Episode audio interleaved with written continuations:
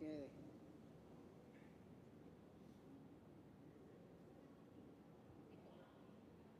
Ini.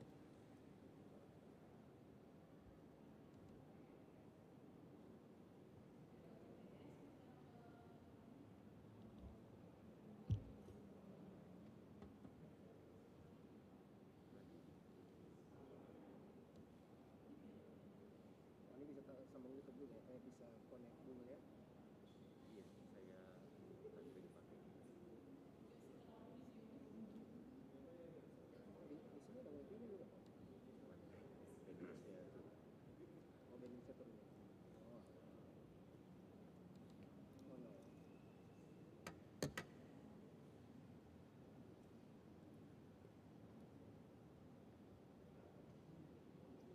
aduh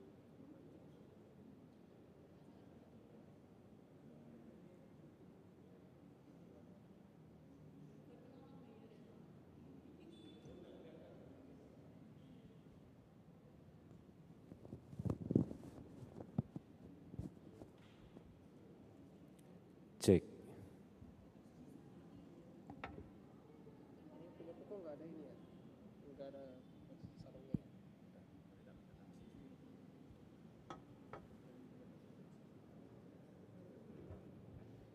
Mas Didi masih punya eh, cover mic enggak Mas? Kalau masih Pak Rian mau minta boleh?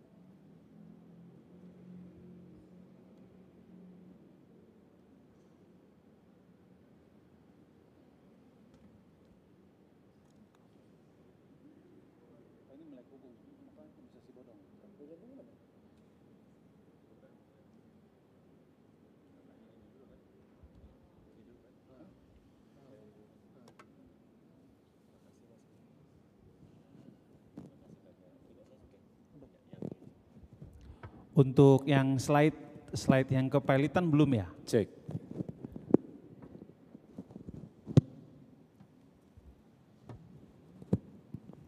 Ini kali tekan ini. Itu mundur satu satu nih, satu nih yang yang sebelah sana. Ya, itu maju. Tidak ada slide yang kepelitan Ini masuk.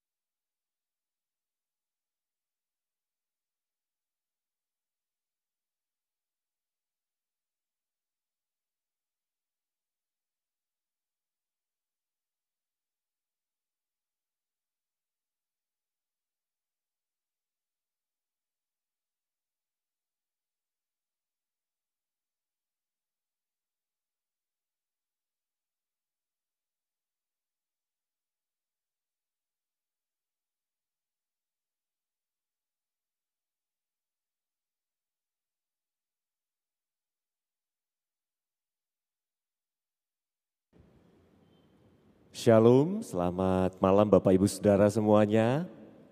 Uh, Saya sangat bersyukur kepada Tuhan untuk segala kebaikan dan kemurahan Tuhan sehingga kita dapat bertemu di acara pada kesempatan malam hari ini. Semoga kabar Bapak Ibu baik, sehat semuanya, penuh semangat dan tentu tetap di dalam perlindungan Tuhan senantiasa. Amin Bapak Ibu ya. Senang sekali rasanya saya bisa menyapa dan berjumpa dengan Anda sekalian yang hadir malam ini di gedung gereja.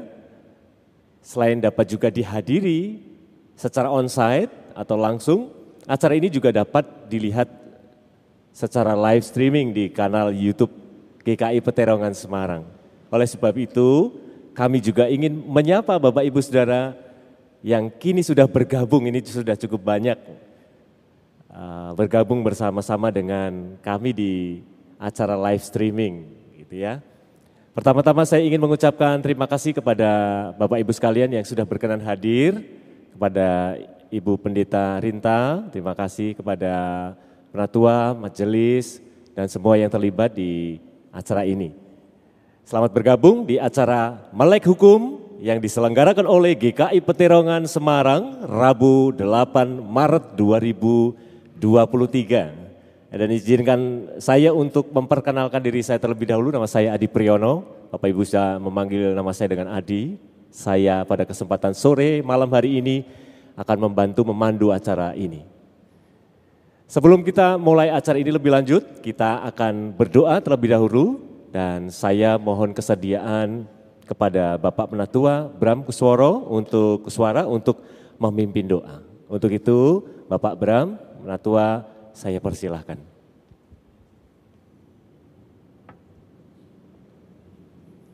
Mari kita bersama-sama sebelum memulai acara pada sore hari ini kita memohonkan berkat, memohonkan nikmat kepada Tuhan.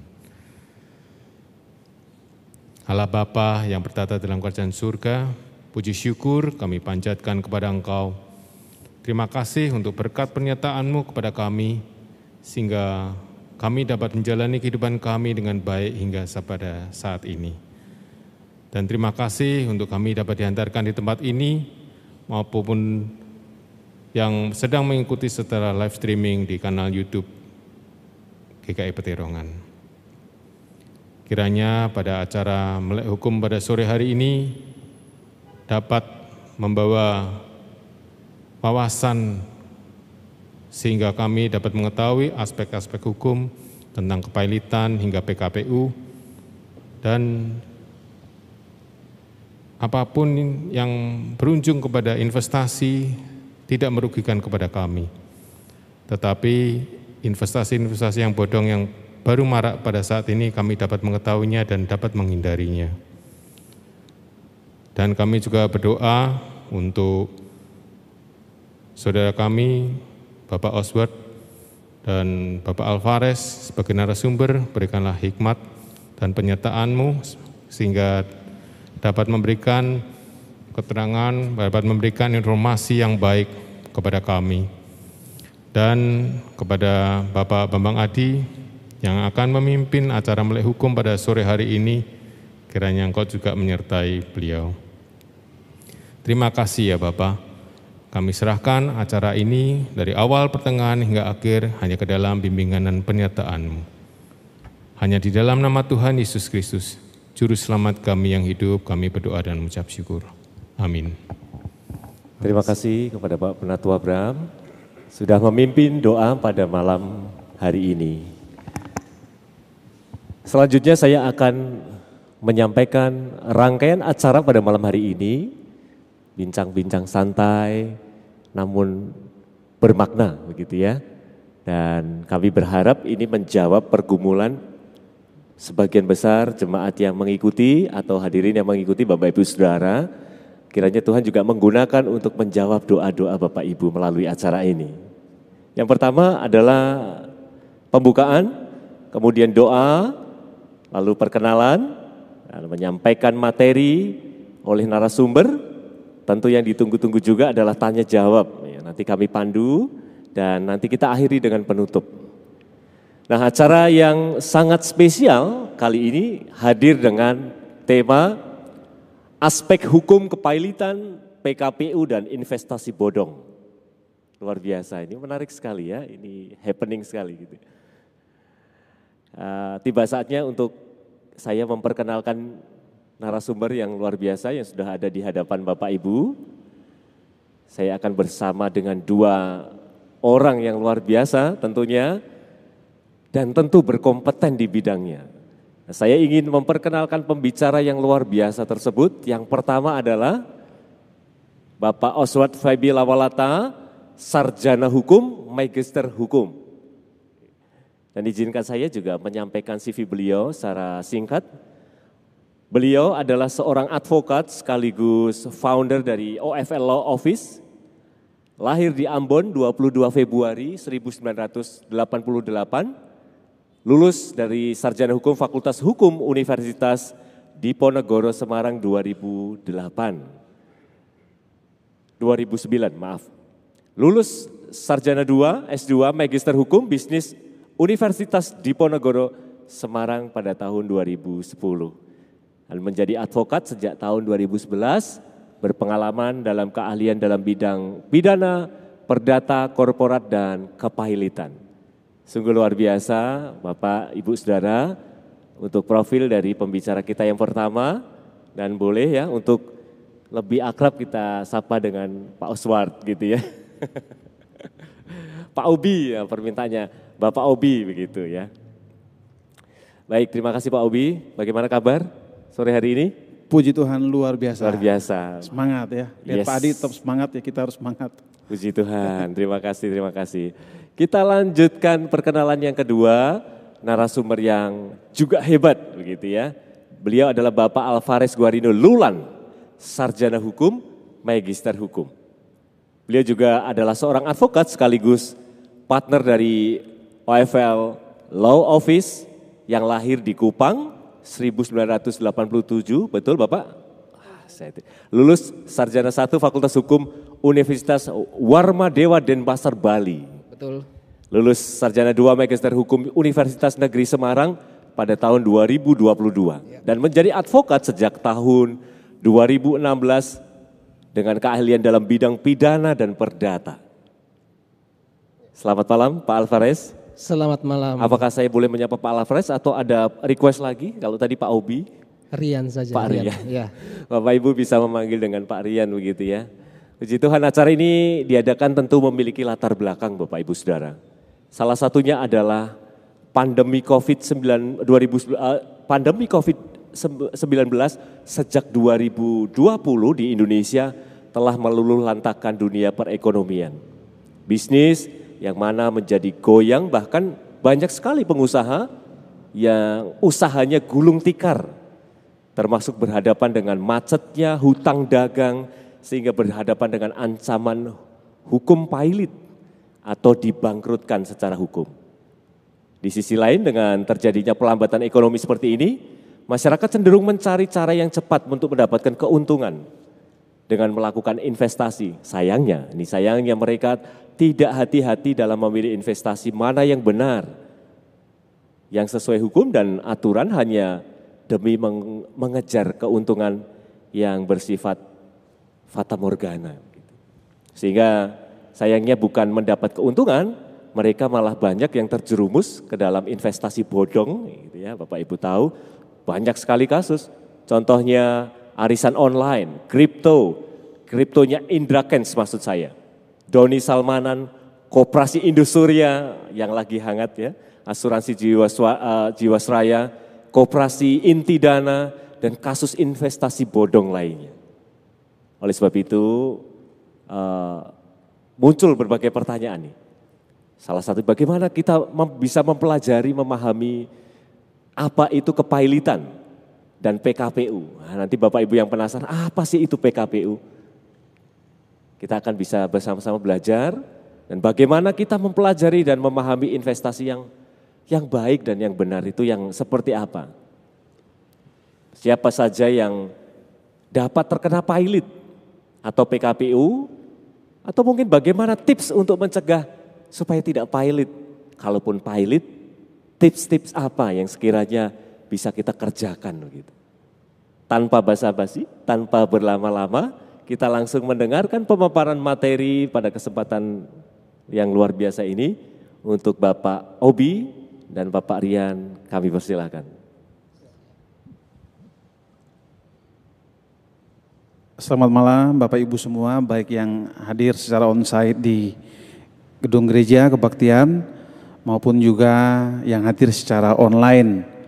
Jadi kita sebagaimana tema yang sudah diangkat pada malam hari ini nih, kita coba sama-sama melek hukum, berdiskusi, kita belajar, berbagi pengalaman, berbagi ilmu untuk dapat mengerti sekaligus sekaligus juga memahami hukum kepailitan PKPU maupun juga investasi bodong. Karena sebagaimana tadi sudah prolog oleh moderator memang pasca Covid ini, pasca Covid situasi ekonomi dunia usaha cenderung sangat sangat tergoncang.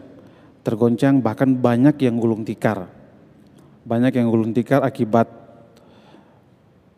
macetnya hutang dagang, perusahaan maupun juga pribadi, termasuk juga tadi Pak Adi sudah menyampaikan kita terjebak dalam cara mencapai keuangan yang sangat sangat mencapai mencapai mendapatkan keuntungan melalui cara-cara investasi, tapi secara sayangnya banyak yang justru bukan bukan mendapatkan keuntungan malah dapat kebuntungan. Nah, oleh karena itu mari kita akan sama-sama belajar. Kebetulan baik saya maupun juga Pak Rian sama-sama berkecimpung di dunia ini dan kami sangat senang hati untuk dapat berbagi ilmu sama-sama. Biar jemaat pertolongan ini kita sama-sama saling menguatkan dan kita sama-sama mempunyai pemahaman-pemahaman bagaimana berbisnis, bagaimana cara untuk kita terhindar dari masalah hukum. Karena kalau terjangkit masalah hukum nih bahaya. Kita bisa nggak tidur, kita mungkin bisa nggak ke gereja juga, kita juga mungkin bisa dalam, dalam tanda kutip, waduh nanti orang bilang kita seperti apa, kita pilot ataupun kita seperti apa. Uh, sebagaimana tadi Pak Adi sudah menyampaikan, kita start dari COVID ya. Bagaimana kita lihat perkara kepailitan PKPU itu meningkatnya tuh beratus-ratus persen pasca COVID. COVID kan nyampe di Indonesia baru sekitar Maret 2020 ya, 2020 dan setelah itu kita lihat aspek peningkatannya ini sangat sangat tajam. Ada yang di dalam slide sudah saya paparkan data dari Pengadilan Negeri Jakarta Pusat, Surabaya, dan PN Semarang. Jadi di Indonesia itu ada tiga pengadilan negeri di Jawa yang sangat besar menangani, berkompeten menangani perkara-perkara kepailitan. Itu ada di Jakarta Pusat, Semarang, dan Surabaya. Coba kita lihat di Jakarta Pusat itu tahun 2019 itu cuma 75 perkara kepailitan dan PKPU. Tapi setelah 2020 itu meningkat sampai 432 perkara. Sama di PN 2000 PN negeri Niaga, Surabaya pun sebelum Covid itu cuma 41 perkara dalam setahun ini. Tapi setelah Covid langsung meloncatnya sangat tinggi sekali. 2021 misalnya Jakarta Pusat 472, 2000 di PN Niaga Surabaya 107, 2022 masih tetap tinggi 387 perkara, di Pengadilan Niaga Surabaya itu 94 perkara dan di Semarang pun sama. 2019 sebelum Covid cuma 6 perkara dalam setahun perkara kepalitan ke PKPU. 2020 langsung meloncatnya tuh berapa persen itu? Sekitar hampir 300, 400, 500 persen. 2021 50 perkara dan 2022 29 perkara. Nah ini melihat bagaimana COVID begitu nyata memberikan dampak bukan cuma terhadap kesehatan fisik, jasmani, tetapi terhadap kesehatan usaha juga. Baik itu usaha secara perorangan maupun secara badan hukum. Untuk itu eh, kita sama-sama belajar apa sih sebenarnya itu istilah daripada kepelitan biar kita sama-sama mengerti, kita sama-sama memahami tujuannya itu apa. Apa apa itu istilah kepelitan dan apa itu istilah daripada daripada dan arti maupun tujuan daripada kepelitan. Nah, kalau di dalam istilahnya kepelitan itu berakar dari kata pailit. Kata pailit yang mana itu merupakan bahasa kata resapan dari bahasa Belanda, violet. Nah, kalau kita jajahan Belanda otomatis kita banyak-banyak kata-kata yang merupakan bukan bahasa asli kita, tetapi merupakan bahasa serapan, violet. Nah, atau filismen yang diterjemahkan dalam bahasa Indonesia menjadi kepailitan. Jadi kalau kepailitan itu dari kata fili, falismen dan akarnya dari kata violet bahasa Belanda. Itu pun sama undang-undang kepalitan Belanda dan juga undang-undang kepalitan Hindia Belanda, negara-negara jajahan Belanda termasuk Indonesia, itu sama. Undang-undangnya merupakan wet Di kita sebagai Indonesia, sebelum adanya undang-undang kepalitan, kita memakainya itu Filismens ver, verordening. Itu yang kita adopsi letterlek 100% dari Belanda kita jajahan Belanda, otomatis kita masih memakai banyak hukum-hukum dari Belanda. Belanda sendiri dijajah oleh Prancis zaman Napoleon Bonaparte sehingga mereka memakai semua hukum-hukum Prancis di dalam hukumnya. Sehingga timbul bahasa kita kalau sekarang ngomong bangkrut. Bangkrut itu merupakan bahasa dari Prancis yang artinya bangkrut. Nah, diadapsi ke bahasa Indonesia menjadi bangkrut, bahasa Inggris pun bankrupt atau istilahnya insolvensi. Jadi kalau pilot sama dengan bangkrut. Nah, jadi kalau kita dalam keadaan bangkrut sama dengan kita dalam keadaan pilot.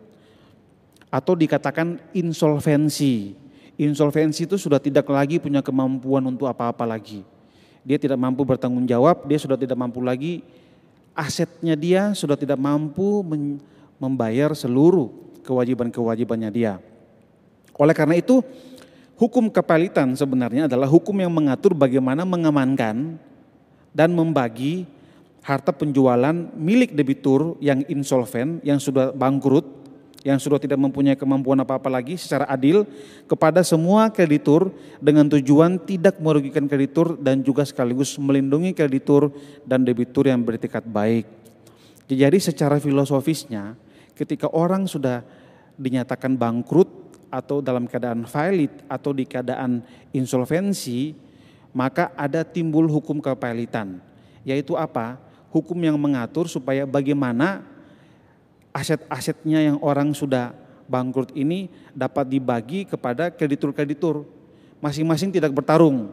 Jadi ada kue nih, ada kue, saya bangkrut, saya bilang kepada pengadilan, pengadilan saya bangkrut, saya punya aset satu rumah aja, yaitu di Kompol Maksum nomor satu. Tapi saya punya kreditur itu ada lima. Nah, hukum kepalitan mengatur bagaimana caranya biar lima-lima ini mendapatkan bagian daripada aset saya secara adil dan pro rata. Bahasa hukumnya itu adalah pro rata. Nah, sekarang kita melihat juga bahwa Kepailitan sebenarnya itu sebagai pelaksanaan dari pasal 131 dan 132 Burgelek Wetbook atau yang kita dengar dalam bahasa Indonesia itu adalah KUH Perdata yaitu apabila debitur insolven atau apabila debitur tidak dalam keadaan yang mampu untuk membayar utangnya yaitu hutangnya lebih besar dari aset maka penjualan aset tidak akan mencukupi untuk melunasi hutangnya. Maka untuk mencegah para kreditur berebutan, saling baku rebut, saya mau dapat bagian ini, saya mau dapat bagian itu, dan menyita dan menjualnya sendiri dan mencegah biar jangan sampai masing-masing dan semua kebagian, maka itulah kepailitan itu muncul. Nah, di dalam konteks ini yang dimaksud dengan perjanjian maupun yang tidak mampu membayar perjanjian adalah perjanjian kredit maupun hutang. Bukan perjanjian apa pun tapi kita itu difokuskan terhadap perjanjian kredit atau perjanjian hutang.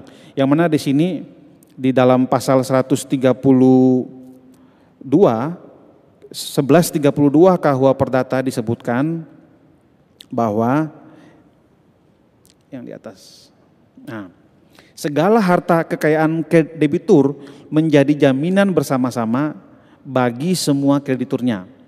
Pendapatan penjualan segala harta kekayaan debitur dibagi-bagi menurut keseimbangan, yaitu menurut besar kecilnya piutang kreditur, kecuali di antara para kreditur ada alasan-alasan yang sah menurut hukum untuk didahulukan.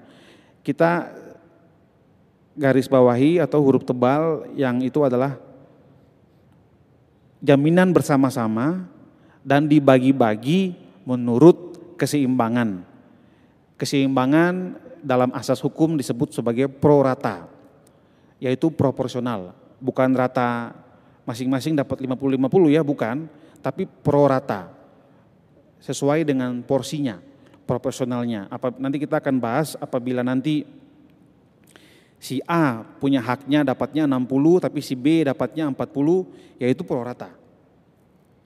Nah, kita lihat hukum kepalitan di Indonesia sebagaimana tadi sudah kita paparkan di awal itu bersumber dari pasal 131, 132 KUH Perdata dan juga Undang-Undang Nomor 37 Tahun 2004 tentang kepailitan dan penundaan kewajiban pembayaran PKPU. Inilah sumber hukum, hukum pertama. Dari sumber hukum ini kita akan beralas payung hukum utamanya itu adalah Undang-Undang 37 2024 yang di mana memberikan istilah kepalitan sebagai sita umum atas semua kekayaan debitur pailit yang pengurusannya dan pemberesannya dilakukan oleh kurator di bawah pengawasan hakim pengawas. Jadi di undang-undang kepalitan ini sudah memberikan istilah istilah pailit secara real, secara teknis, yaitu apa? Sita umum atas semua kekayaan debitur. Jadi kalau kita sudah dalam keadaan pilot, semua harta kita tuh sudah menjadi sita, tersita demi hukum. Saya utang di, saya saya mempunyai utang di bank, katakanlah bank A. Saya punya jaminannya rumah di Kompol Maksum nomor satu. Kemudian selain selain itu saya juga punya selain utang punya eh, selain punya utang dengan jaminan yang di Kompol Maksum nomor satu, saya juga punya mobil, saya juga punya tanah yang lainnya. Tetapi saya juga punya utang kepada Bank B juga dan pada saat itu saya juga tidak mampu membayar dan saya dipelitkan. Ketika saya dipelitkan, harta saya yang ada di Kompol Maksum satu, mobil, tanah, sampai panci periuk pun kalau itu dari emas pun itu secara hukum sudah menjadi sita umum. Sudah tersita semuanya. Nah, kita sebagai debitur, siapa sih yang kita punya kewajiban untuk membayarnya? Yaitu kreditur. Kreditur itu adalah orang yang mempunyai piutang karena perjanjian atau karena undang-undang yang dapat ditagih di depan pengadilan. Nah, kita sebagai debitur, debitur itu debitur itu tuh sebagai orang yang mempunyai utang karena perjanjian ataupun karena undang-undang. Dan debitur pilot adalah debitur yang sudah dinyatakan pilot dengan putusan pengadilan. Jadi pilot harus dari putusan pengadilan tidak boleh sendiri. Nah, oleh karena itu sekarang kita juga harus melihat kalau gitu syarat-syaratnya apa sih? Syarat-syaratnya apa sih kalau sampai seseorang bisa dinyatakan pilot?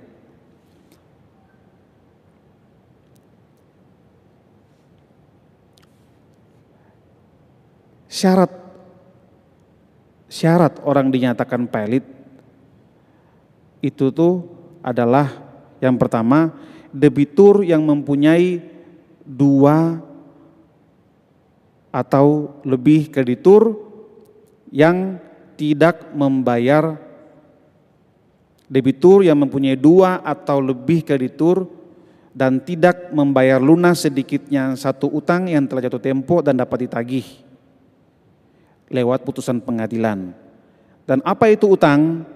Utang yang dimaksud adalah kewajiban yang dinyatakan atau dapat dinyatakan dengan jumlah uang baik dalam mata uang Indonesia atau mata uang asing yang timbul karena perjanjian atau karena undang-undang. Jadi orang yang dapat dipilotkan adalah orang yang mempunyai dua kreditur. Kalau saya pinjam uang kepada si A sendiri cuma atau saya nggak punya pinjam uang kepada B, kepada C, kepada D, maka si A tidak bisa mempalitkan saya. Tapi kalau saya punya utang kepada si A, si B, pada si C, maka saya dapat dipalitkan. Syaratnya adalah harus punya dua kreditur yang timbul karena perjanjian. Perjanjian itu bisa karena dua, utang karena perjanjian ataupun utang karena undang-undang. Perjanjian itu ya perjanjian kredit, perjanjian kredit maupun juga perjanjian uang, perjanjian gadai, leasing dan lain sebagainya, maupun juga utang yang timbul karena undang-undang, yaitu mengenai pajak, listrik, PDAM, gaji, buruh, BPJS, dan lain-lain. Jadi memang kalau sampai kita sudah dipilotkan oleh pengadilan, maka akan memberikan dampak yang sangat bahaya bisa saya katakan tsunami ya, tsunami dalam kehidupan kita tuh salah satunya tuh adalah ketika ada pilot. Kalau kita sebagai orang yang punya bisnis, yang sebagai yang yang yang mata pencaharian utama tuh sebagai dagang. Yaitu apa? Kalau dikatakan sudah mencapai diputus pilot oleh pengadilan, maka ada dua efek yang terjadi. Yaitu yang pertama mengenai dampak terhadap atau akibat terhadap harta kekayaan harta kekayaan debitur itu sendiri, yaitu seluruh harta menjadi sita umum, baik yang sedang atau tidak dijaminkan, terus debitur dalam keadaan diam, tidak mampu, tidak boleh mengelola, tidak boleh menjual, tidak boleh mengalihkan, tidak boleh mengoperkan seluruh harta kekayaannya. Ini kalau kita pilot, terus kita mengoperkan semua, bisa dipidana, bisa dipenjara.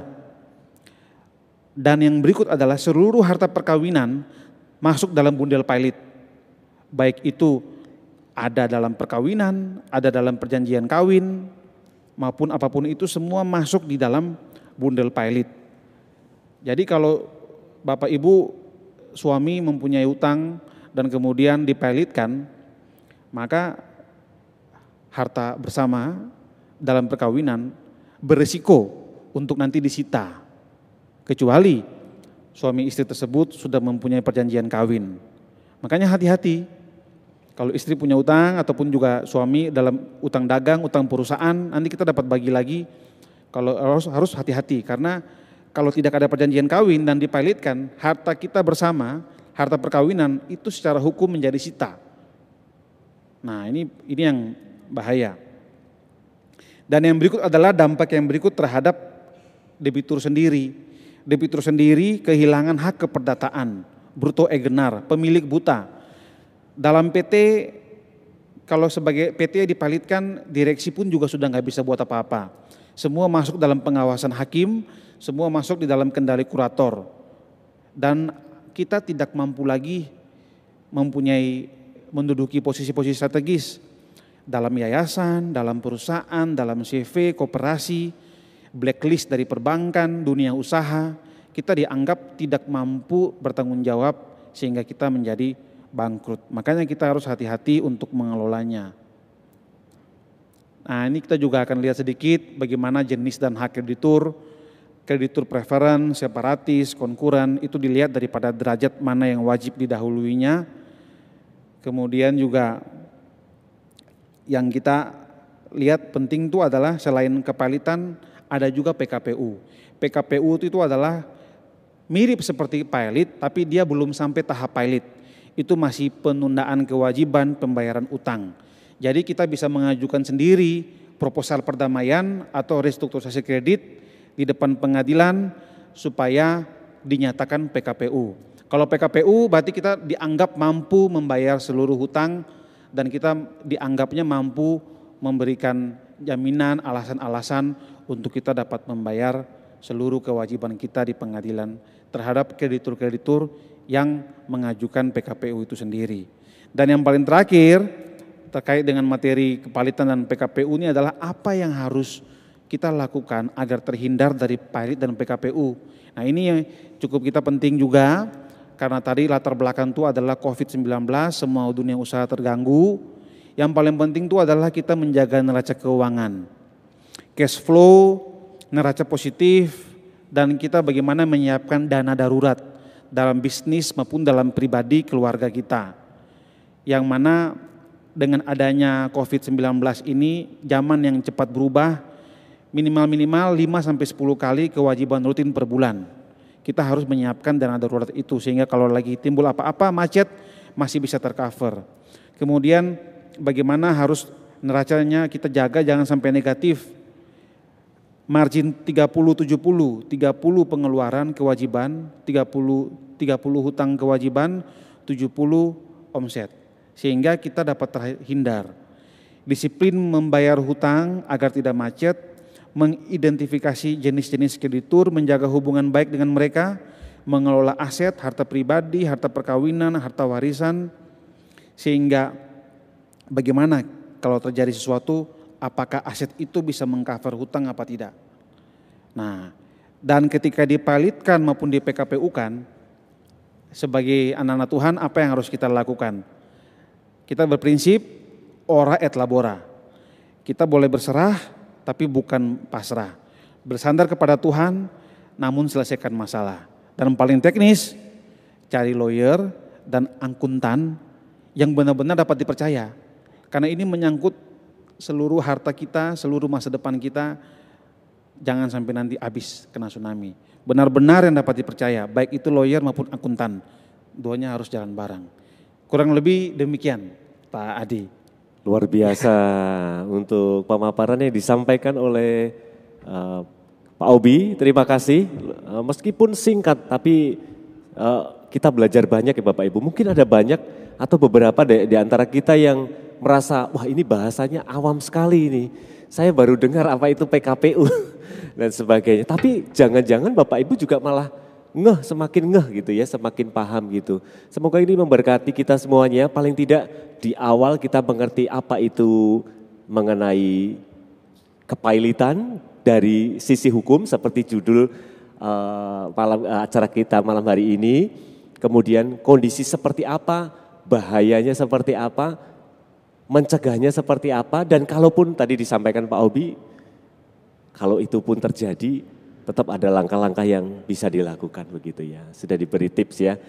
Nah, saya sebelum kita mendengarkan pemaparan yang berikutnya dari Pak Rian, uh, ada baiknya saya mengingatkan bagi Bapak Ibu yang sudah banyak sekali di live streaming, uh, saya persilahkan untuk menyampaikan pertanyaan lewat kolom chat di live streaming YouTube uh, GKI Peterongan Semarang. Mari jika Bapak Ibu ingin menanyakan dipersilahkan atau Bapak Ibu yang ada di uh, ruangan ini. Dipersilahkan. Sambil Bapak Ibu mempersiapkan pertanyaan, saya langsung menuju ke Pak Rian. Silakan Pak Rian untuk waktu kami persilakan. Oke, terima kasih. Selamat malam semua. Shalom. Shalom, selamat malam. Ya, salam sehat semua ya. Walaupun saya hari ini kurang sehat, makanya saya tetap pakai masker. Lagi-lagi proses penyembuhan dari dari flu ya. Oh, dan untuk sesi ini saya akan membahas mengenai melek hukum investasi bodong di Indonesia ya. Jadi kalau tadi disampaikan mengenai persoalan kepilitan ini meningkat drastis sejak adanya COVID. Nah, investasi bodong itu sendiri sebenarnya sudah terjadi cukup lama sebelum adanya pandemi COVID ini ya. Cukup banyak. Dan bahkan polanya terjadi secara terulang berulang begitu terus sampai dengan akhirnya terakhir itu Uh, yang tadi sudah sampaikan oleh narator, oleh Pak Adi itu ada satu kasus yang cukup besar, saya tidak akan menyebut namanya di sini. Namun itu cukup fenomenal karena oleh Menteri ya, Menteri Menko Polhukam sendiri menyebut kejahatan yang sempurna.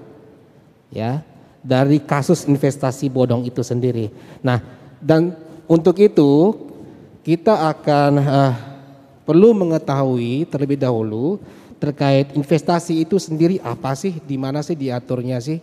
Nah, Investasi itu sendiri itu diatur di dalam Undang-Undang Nomor 25 Tahun 2007 tentang penanaman modal. Di situ banyak sekali uh, pengertian tentang penanaman modal dalam negeri, luar negeri dan seterusnya. Yang kurang lebihnya itu saya menghimpun, saya menulis di situ investasi itu adalah aktivitas penanaman penanaman uang atau modal dalam kurang aset yang berharga untuk tujuan memperoleh keuntungan, ya kurang lebih seperti itu. Dan uh, investasi yang ada Indonesia itu ada beberapa yang sangat populer ya. Dan e, di antaranya itu telah saya tulis, di antaranya ada deposito, emas, properti, saham, robot trading. Ada satu lagi yang populer itu di antara kalangan emak-emak itu arisan, ya. Itu juga sangat populer di Indonesia. Nah, lanjut. Nah, oleh karena itu dengan uh, tujuan investasi dari beberapa investasi itu memang tujuannya adalah baik pada awalnya. Namun ada oknum-oknum tertentu dengan pikiran-pikiran dan niatan yang jahat memanfaatkan celah-celah hukum yang ada dari investasi bodong.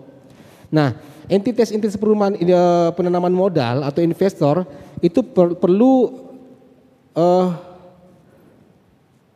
perlu mengetahui atau mencari tahu terlebih dahulu entitas yang menawarkan produknya itu punya izin atau tidak, terdaftar secara legal atau tidak. Sebagai contoh dalam hal kooperasi misalnya, apakah gini, jadi begini, dalam membentuk sebuah kooperasi itu tentu harus mendaftar di Kementerian Hukum dan HAM. Ya, untuk membentuk badan hukumnya. Nah, akan tetapi untuk dia membuat katakanlah uh, kooperasi simpan pinjam segala macamnya itu tentu harus ada izin dari Kementerian koperasi dan UKM. Modus yang sering dipakai rata-rata adalah bahwa ia benar terdaftar di Kementerian Hukum dan HAM. Akan tetapi izinnya di Kementerian Koperasi itu yang tidak kadang oleh kita konsumen ini tidak mencari tahu lebih detail persoalan di situ. Ya, sehingga banyak menderita kerugian dengan iming-iming deposito di sini nanti bunganya besar dan seterusnya, ya. Next. Nah, ini ciri-ciri. Ciri-ciri ini ada juga berupa modus ya. Modus yang dipakai oleh oleh oknum-oknum nakal ya. Yang satu menawarkan bonus jika berhasil mendapatkan anggota baru. Selain mendapatkan bonus juga dikasih emas lah dijanjikan macam-macam di situ. Yang kedua menjanjikan keuntungan tidak wajar dalam waktu yang singkat dan tanpa resiko. Ini sering sekali dipakai berulang-ulang. Kemudian menjanjikan aset yang diinvestasikan aman dan memberikan jaminan pembelian kembali, menawarkan produk investasi melalui media sosial grup, WhatsApp, Telegram yang mencantumkan foto artis, tokoh agama, atau public figure. Yang kemudian juga entitas yang menawarkan investasi tentu tidak memiliki izin dari otoritas yang berwenang. Nah, dan untuk itu apa yang perlu kita perhatikan ya? Kiat-kiat yang perlu kita wajib perhatikan ya sebelum kita melakukan investasi dan agar kita eh, terhindar dari investasi bodong, yang pertama yang harus diperhatikan adalah aspek legal. Selalu harus diperhatikan aspek legal.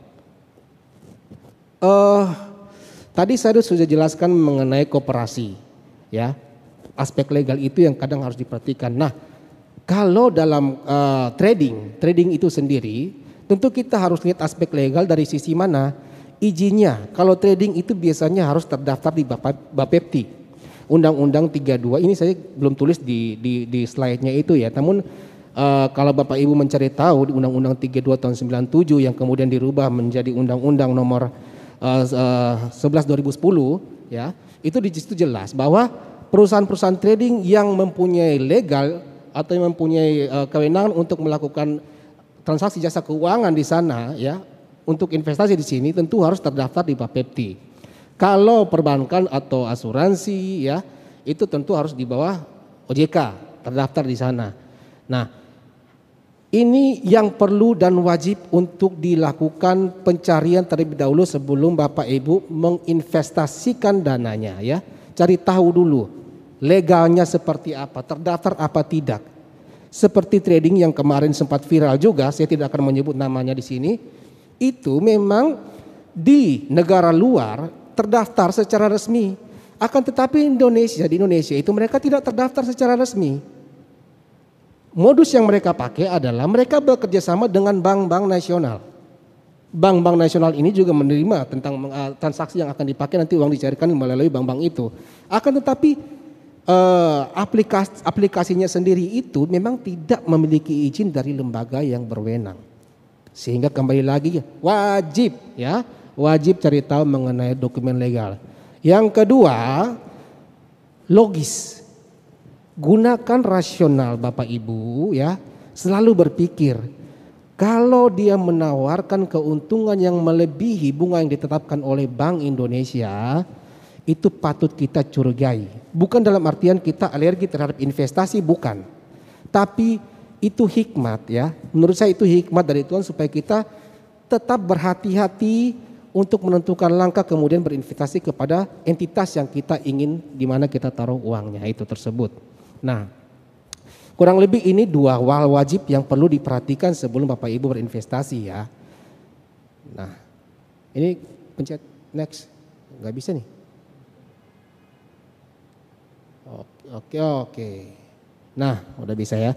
Nah, kalaupun ya akhirnya ternyata kita lalai, kemudian akhirnya tersandung persoalan akibat investasi bodong ini, maka upaya-upaya hukum yang dapat kita tempuh di sini yang pertama tentu dengan upaya hukum non litigasi. Di mana kita di sini melakukan upaya pendekatan secara kekeluargaan atau alternatif dispute resolution ya, supaya di mana si entitas yang sempat menawarkan investasi bodong ini terbuka ketuk pintu hatinya terbuka dan mau berdamai dan akhirnya mengembalikan nasa dat, uh, kerugian daripada yang yang telah diderita nasabah itu pun kalau ada aset dan mereka berani untuk berjanji mengembalikan. Yang kedua, kalau secara non litigasi tadi tidak terpenuhi dan kelihatannya sulit, maka mau tidak mau upaya hukum yang dapat kita lakukan tentu dengan dalam ini mengajukan ada dua proses.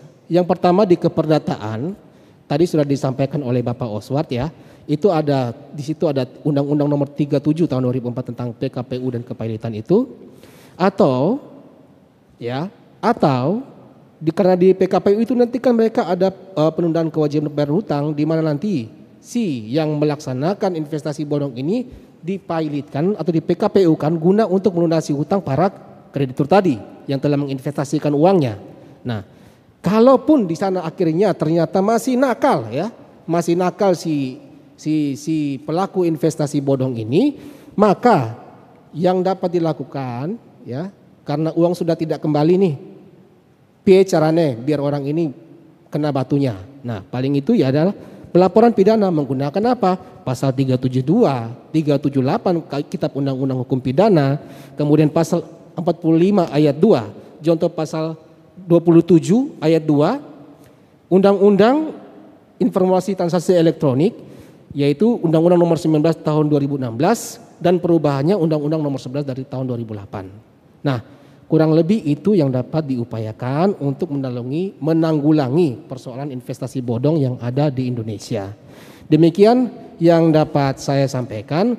Nah, untuk itu dalam penutup ini saya menyampaikan bahwa kembali lagi yang perlu diperhatikan sangat-sangat perlu sebelum Bapak Ibu menaruh uang terhadap suatu entitas yang ada, maka wajib ya, wajib logis dan legal itu di perhatikan dan dilakukan supaya terhindar dari yang namanya kenakalan para pelaku investasi bodong ya.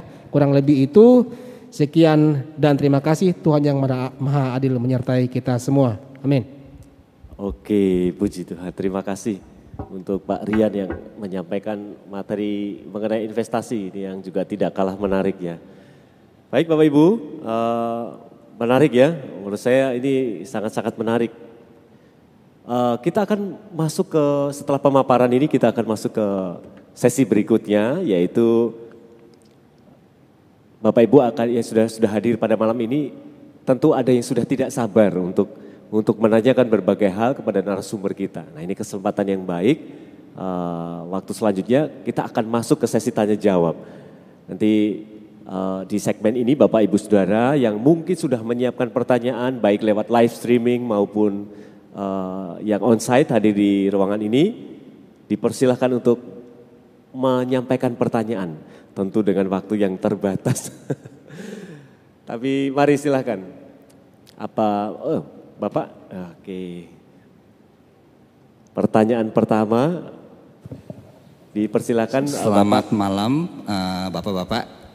Saya mau bertanya, nama saya Immanuel Wijaya. Saya mau bertanya mengenai kepailitan Pak. Ada tiga pertanyaan. Pertanyaan pertama adalah eh, Pak, eh, tadi kan kita bicara masalah PKPU bahwa eh, kalau misalnya seseorang eh, debitur apa eh, dia menunda pembayaran hutang sehingga ada restrukturisasi restrukturisasi sampai beberapa kali restrukturisasi. Nah, yang mau saya tanyakan adalah eh, dari secara teknis Bapak eh, menjalankan profesi ini ya. Itu berapa toleransinya Pak restrukturisasi sampai dengan akhirnya eh, debitur ini dinyatakan bisa dituntut untuk sampai pilot gitu. Eh, apa namanya ya sampai berapa berapa lama ya berapa kali gitu eh, untuk restrukturisasi itu yang pertama kemudian yang kedua pak apabila debitur ini adalah berupa PT ya di PT itu kan eh, kalau pemegang saham maka dia bertanggung jawab hanya sebesar saham yang eh, disetorkan saja. Kalau direktur dia bertanggung jawab sampai dengan harta pribadinya. Nah, kalau misalnya direktur juga sebagai pemegang saham, ini eh, bagaimana ya eh, seorang lawyer bisa membedakan fungsi fungsi orang tersebut, eh, peran orang tersebut sebagai eh, pemegang saham dan sebagai direktur pada saat eh, menuntut eh, pilot itu. Itu yang kedua, Pak. Kemudian yang ketiga adalah kalau misalnya harta yang belum dibalik nama, harta warisan, dia belum dibalik nama, tapi sudah sudah secara hukum perdata dia akan masuk kepada ini. Memang e, nanti akan dijatuhkan kepada orang ini yang dipilotkan ini. Tapi hartanya ini sebenarnya belum dibalik nama, masih harta warisan. Apakah itu bisa dimasukkan ke budel pilot? Itu saja pertanyaan saya Pak. Terima kasih. Terima kasih Pak Iman luar biasa ini langsung borong tiga. Sepertinya saya eh, Bapak Ibu yang akan bertanya eh, setelah ini ya Bapak Ibu. Sebetulnya saya membatasi dua, dua, dua, tapi ini langsung borong tiga. Tapi luar biasa Bapak. Kita dengarkan. Terima kasih Pak Iman. Barangkali ini juga mewakili suara banyak dari Bapak Ibu Saudara ya. Baik, pertanyaan yang pertama, apakah mau dijawab oleh Bapak Obi atau Bapak Rian? Kami persilahkan.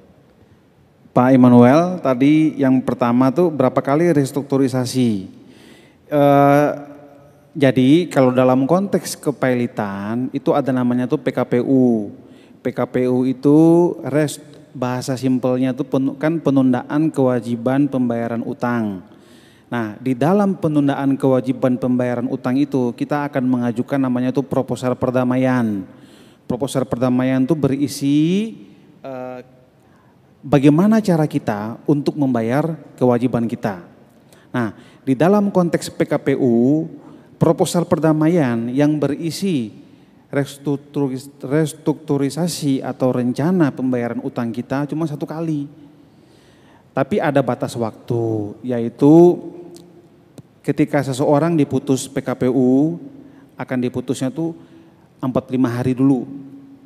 Total totalnya semua tuh ada 270 hari tetapi akan diputus dulu yang pertama 45 hari dulu. 45 hari itu namanya tuh PKPU sementara. Jadi contoh saya di PKPU kan oleh perusahaan ataupun oleh orang pribadi dan saya diputus PKPU. Nah, prinsipnya PKPU itu kan kita tahu orang ini punya kok kemampuan bayar kok, usahanya masih jalan kok. Dan dia punya aset. Ya saya PKPU kan saja. Nah ketika saya di PKPU, hakim akan memutuskan pertama tuh 45 hari sebagai PKPU sementara. Dalam PKPU sementara itu kita akan dituntut untuk memberikan proposal perdamaian kepada orang tersebut, kepada yang mengajukan PKPU tersebut. Nah ketika nanti proposal kita masih dalam menggodok, masih di dalam negosiasi, belum disetujui sama mereka, kita dapat meminta perpanjangan, yaitu namanya PKPU tetap dari 270 hari total, kita sudah ambil dulu 45, kita bisa minta perpanjangan 40 hari atau kita bisa minta perpanjangan 60 hari sambil melobi, menegosiasi kepada orang-orang yang menjadi kreditur kita agar mereka mau untuk menyetujui proposal perdamaian kita. Apabila proposal perdamaian kita disetujui, maka kita dalam status homologasi perdamaian, maka PKPU-nya itu berakhir. Contoh saya kepada Bapak kepada dua orang saya punya utang 10 juta, 10 juta. Saya minta waktu agar saya diberikan jangka waktu selama satu tahun untuk bisa membayar 10 juta, 10 juta dengan cara menyicil masing-masing berapa. Oke, proposal saya disetujui. Maka dengan demikian saya PKPU itu dalam keadaan homologasi proposal perdamaian. Nah, tapi kalau ternyata proposal perdamaian kita itu tidak disetujui, maka kita dalam keadaan pilot. Seluruh harta kita akan menjadi bundel pilot otomatis untuk nanti disita dan dilelang, dijual, diurus oleh kurator untuk nanti membagi kepada bapak-bapak itu. Itu dalam konteks restrukturisasi dalam PKPU. Tetapi dalam perbankan, di dalam perbankan itu sepengetahuan saya dan saya punya pengalaman kemarin pada waktu COVID ada peraturan OJK untuk dapat memperpanjang relaksasi pembayaran utang yang timbul akibat COVID. Nah, sepengetahuan kita untuk yang di bank umum itu cuma dalam waktu kemarin udah berakhir 2022, tapi untuk bank BPR sama usaha-usaha yang terkait dengan padat karya yaitu tekstil maupun juga sepatu itu diperpanjang sampai 2023 Maret ini. Dan kemungkinan ada wacana untuk diperpanjang lagi sampai 2024. Nah, kembali lagi berapa kali kalau dalam konteks perbankan itu semua dikembalikan kepada bank. Yang jelas kalau kita belum sama sekali melakukan restrukturisasi, maka kita bisa mengacu terhadap aturan OJK untuk restruct. Itu wajib Nah, tapi kalau kita sudah pernah mengajukan restrukturisasi, tentu bank akan melihat bagaimana perform kita kan. Nah, jadi meskipun ada peraturan OJK, itu bukan menjadi sumber mutlak karena semua nanti dikembalikan kepada bank lagi. Itu yang pertama mengenai restrukturisasi baik di PKPU maupun juga yang ada di perbankan. Kemudian mengenai PT, kalau debitur yang pilot itu adalah PT. Bagaimana pemegang saham sekaligus juga dia sebagai direktur. Nah, entitas subjek hukum yang di Indonesia ini ada dua. Baik itu ada orang perorangan, in person, ataupun juga adalah badan hukum. Badan hukum ini ini ada dibagi lagi perseroan terbatas maupun juga koperasi maupun juga yayasan. Nah, untuk perseroan terbatas yang menanggung hutang itu adalah PT. PT yang menandatangani itu adalah apa namanya direksi, direksi. Otomatis yang men, kalau yang PT dipilotkan maka yang pilot itu adalah PT itu sendiri dan aset-aset yang ada di dalam PT itu sendiri. Dan ketika nanti direksi dapat bertanggung jawab atas seluruh kerugian yang ditimbulkan oleh PT itu berakibat dia pilot, maka itu akan dapat dikejar ke seluruh harta-harta yang ada dalam ke ya, harta-harta pribadi milik dari direksi. Di dalam hukum perseroan ada namanya asas piercing corporate veil yang mana artinya ada piercing, ada veil, ada tirai. Ada tirai yang membatas antara pemegang saham sama direksi pemegang saham tidak mam, tidak dapat dipertanggungjawabkan dalam hal kerugian perusahaan. Yang bertanggung jawab terhadap kerugian perusahaan itu adalah direksi. Perusahaan kecuali pemegang saham dapat dibuktikan dia berperan dalam rangka kerugian perusahaan. Contoh, saya pemegang saham, saya ambil uang aja seenaknya di perusahaan. Karena ini usaha saya, saham saya, saya ambil uang aja, keruk, keruk, keruk, keruk, keruk. Padahal perusahaan sendiri tidak mampu membayar utang misalnya dan berakibat kepada pilot. Nah itu kalau ketika diusut pemegang saham dapat ditarik ketika dia dituntut dalam pertanggungjawaban yang menyebabkan kerugian. Tetapi itu bersifat internal perusahaan itu sendiri. Dalam hal pilot, pilot ya PT seperti itu. Kalau PT pilot dan PT tidak punya aset, yaitu selama tinggal gerak. Gitu. Kecuali CV loh.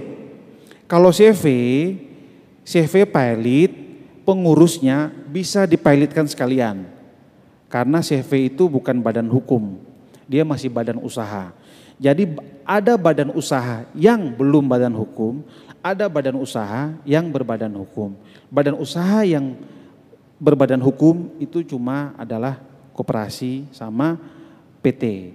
Tetapi CV itu badan usaha. Sehingga kalau CV pilot, maka direksi pun juga ikut pilot. Harta kekayaannya dia pun masuk ke dalam bundel pilot. Itu. Kemudian yang ketiga tuh mengenai harta warisan bagaimana? Ini kita akan lihat harta warisan orang tuh kawin tahun berapa. Makanya itu ada slide yang saya lakukan itu apakah orang itu kawin setelah tahun 75 atau sebelum tahun 75. Kalau orang tahun 75 baru kawin, setelah itu baru kawin, maka orang tersebut tunduk ke dalam peraturan undang-undang perkawinan 1 tahun 74 yang mana harta warisan adalah milik menjadi harta istri maupun harta suami. Itu menjadi harta bawaan. Nah, apakah harta warisan tersebut itu bisa masuk ke dalam bundel palit? Tergantung yang palit siapa.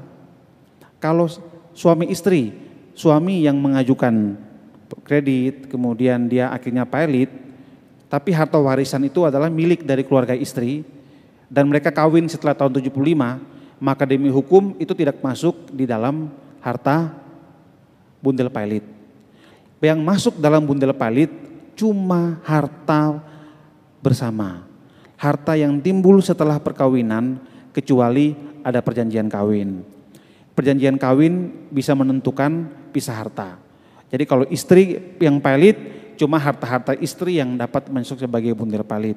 Kalau suami yang palit, cuma harta-harta suami yang boleh masuk ke dalam bundel palit. Itu kalau ada perjanjian kawin. Tapi kalau tidak ada perjanjian kawin, suami palit, maka harta bersama pun itu semua masuk ke dalam bundel palit. Wes keluar dari rumah cuma modal katok tok. Istilahnya begitu. Jadi bahaya. Bahaya bagi pelaku bisnis aktif suami istri tapi tidak mempunyai perjanjian kawin. Nah itu di sini yang kita akan melihat perjanjian kawin itu bukan merupakan sesuatu yang dianggap tabu lagi, tapi itu bisa dianggap sebagai sesuatu cara untuk dapat bagian daripada meminimalisir resiko. Nah kurang lebih seperti itu Pak Immanuel. Ya. Terima kasih Pak Obi, luar biasa tiga Tiga pertanyaan langsung dijawab. Wah ini luar biasa ya, tidak hanya pemanasan ini langsung panas. luar biasa. Pak Iman terima kasih pertanyaannya, dahsyat sekali ini ya.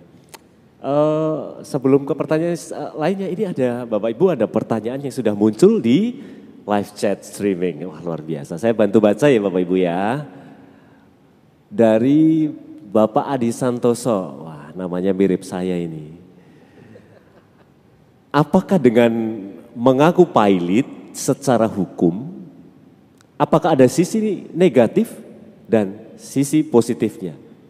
Bisa disebutkan Pak? Mari silakan.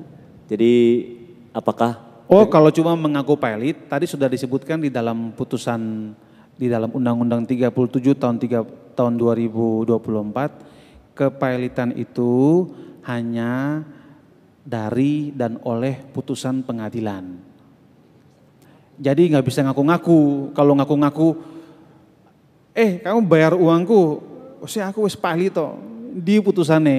Nah, kalau putusannya nggak ada ya berarti nggak bisa. Aku wis bangkrut, ya bangkrut bahasa umum ya. Tapi secara hukum harus ada putusan pengadilan yang mengatakan itu adalah uh, pilot Nah, selain daripada itu nggak boleh. Termasuk PKPU Pak. PKPU pun kita bisa dinyatakan kita dalam PKPU. Jadi kita dalam proses yang tadi Pak Immanuel tadi tanya, apabila dalam PKPU kita mau merestrukturisasi utang itu seperti apa? Ketika kita diponis kita dalam PKPU, kita membuat proposal perdamaian, itu kita dianggap sebagai orang yang PKPU sementara. Kurang lebih begitu. Oke, mantap ya. Tambahan dikit. Jadi oh, gini, silakan Pak Lula. Nah, tambahan dikit asas yang ada di dalam Undang-Undang 37 2004 tadi, kalau orang mengaku-ngaku ya, itu asasnya saja itu setiap putusannya itu di uh, diterbitkan kepada para media, gitu loh. Sehingga oleh umum dapat diketahui, dapat diketahui oleh umum, disiarkan lewat berita gitu. Sehingga kalau mengaku-ngaku ntar kamu dituduh lagi kamu menipu saya gitu loh.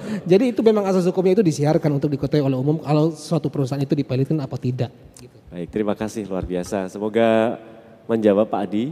Uh, wah ini bapak-bapak narasumber harus sabar ya. Ini anda Anda di berondong pertanyaan banyak sekali yang ngantri ini luar biasa. Ternyata antusias ini ya. Uh, saya lanjutkan dari Pak Erwin Sugianto. Selamat malam Pak. Selamat malam. Apakah jika ada transaksi hutang piutang tetapi tidak ada perjanjian, hanya ada faktur, apakah kita bisa mempailitkan?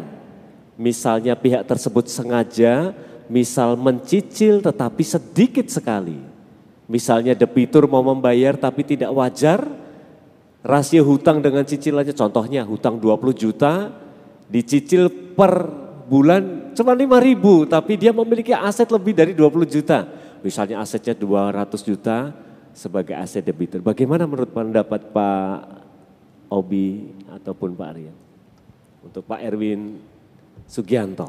Kembali lagi tadi sudah kita jelaskan syarat untuk pilot itu adalah ada dua kreditur.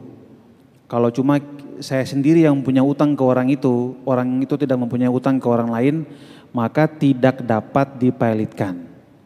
Ya, tidak dapat dipilotkan. Syaratnya cuma itu, ada dua atau lebih kreditur punya piutang ataupun utang yang sudah jatuh tempo dan dapat ditagih. Jatuh tempo dapat ditagih dan dua kreditur. Jadi kalau saya punya utang kepada Kak Adi misalnya, Kak Adi saya punya utang 10 juta, tapi saya jatuh temponya satu tahun ya. Nah tapi saya nyicil terus 100 ribu, 100 ribu, 100 ribu. Kemudian belum sampai setahun Pak Adi mau palitkan saya. Ya nggak bisa, belum jatuh tempo kok. Nah dan dapat ditagih, harus dapat dibuktikan, dapat ditagih itu seperti apa? harus kasih somasi, eh hutang kamu sudah jatuh tempo, kamu bayar dong. Karena sesuai dengan sesuai dengan kesepakatan kita kan sudah jatuh tempo nih, kamu harus bayar nih. Nah itu namanya dapat ditagih. Sehingga itu harus dibuktikan kepada pengadilan dan harus juga saya mencari orang lain lagi. Bukan cuma Pak Adi saja tapi mungkin ada Pak Ebi atau mungkin ada Pak Obi atau mungkin ada Pak Robi itu. Nah yang sama-sama juga punya utang kepada saya. Kalau cuma kepada Pak Adi saja saya nggak bisa tidak bisa dipilotkan. Dan itu, itu ada faktur, tidak ada perjanjian tapi ada faktur. Faktur itu dapat dikategorikan sebagai perjanjian diam-diam. Jadi itu sudah ada perjanjian. Faktur itu kan sebagai bukti kita pesan barang. Kita pesan barang dan dalam pesan barang itu kita punya kewajiban untuk membayar. Dan ketika kita sudah menerbitkan faktur dan orang itu kan pasti kita sebagai yang punya barang kan kita membuat surat jaran ataupun PO ataupun keluar dari gudang. Ya sudah orang itu terima barang kita, nota, faktur ada itu sebagai bukti dia punya piutang kepada kita. Itu sudah cukup sebagai bukti. Meskipun gak ada perjanjian, tapi namanya itu perjanjian diam-diam. Contoh misalnya kita mau ke simpang lima dari gereja, di depan ada angkot, dan ketika kita naik kita baru duduk, kita sudah disodorkan karcis 5 ribu. Kita kan nggak mungkin tanya ke sopir dong, Pak sopir mana perjanjiannya? Tanda tangan dulu. Enggak. Ketika kita sudah tahu angkot itu akan menuju ke simpang 5 dan kita sudah naik duduk di situ secara diam-diam, kita sudah menyetujui ketika nyampe di simpang 5 kita harus bayar 5 ribu. Itu namanya perjanjian diam-diam. Dan itu sah. Luar biasa, terima kasih Pak Obi. Demikian Pak Erwin Sugianto, semoga menjawab ya. Wah seperti janji saya tadi, saya gantian ini. Yang live streaming juga antusias ini Pak Obi. Ya, sebelum ke selanjutnya apakah dari Bapak Ibu yang ada di ruangan mungkin ingin menanyakan? Wah ini juga cepet-cepetan ini. Atau mungkin, wah silakan Bapak mungkin bisa memperkenalkan diri, kepada kami semuanya dan langsung ke pertanyaan. Dipersilahkan. Terima kasih Pak, saya Jerry Pak. Uh, saya ingin bertanya buat Pak Obi. Ini ada satu kasus Pak, saya membeli rumah di sebuah perumahan secara cash penuh. Rumah sudah saya serah terimakan dan saya memiliki perjanjian PPJB dengan developernya. Namun di beberapa waktu yang lalu developer tersebut ternyata mengagunkan sertifikat yang sudah saya beli. Jadi apakah saya sebagai konsumen bisa mempilotkan developer tersebut Pak? Terima kasih. Terima kasih Pak.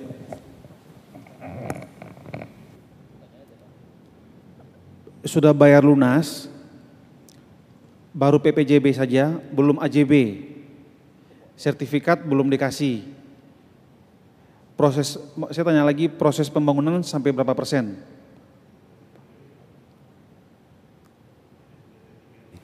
Ya? 100 persen Pak. Rumahnya sudah ditempati. Sudah ditempati? Iya. Secara hukum, yang namanya ketika sudah sudah kita bayar lunas, seharusnya sudah diikuti dengan AJB. AJB dan status kita harus cek sertifikatnya. Sertifikatnya itu tuh masih HG, HG sertifikat induk itu dalam bentuk HGB atau dalam bentuk HM. Kemudian secara kewajiban hukum baik itu perlindungan konsumen maupun undang-undang perumahan ketika sudah bayar lunas itu wajib membalik nama sertifikat kepada kita.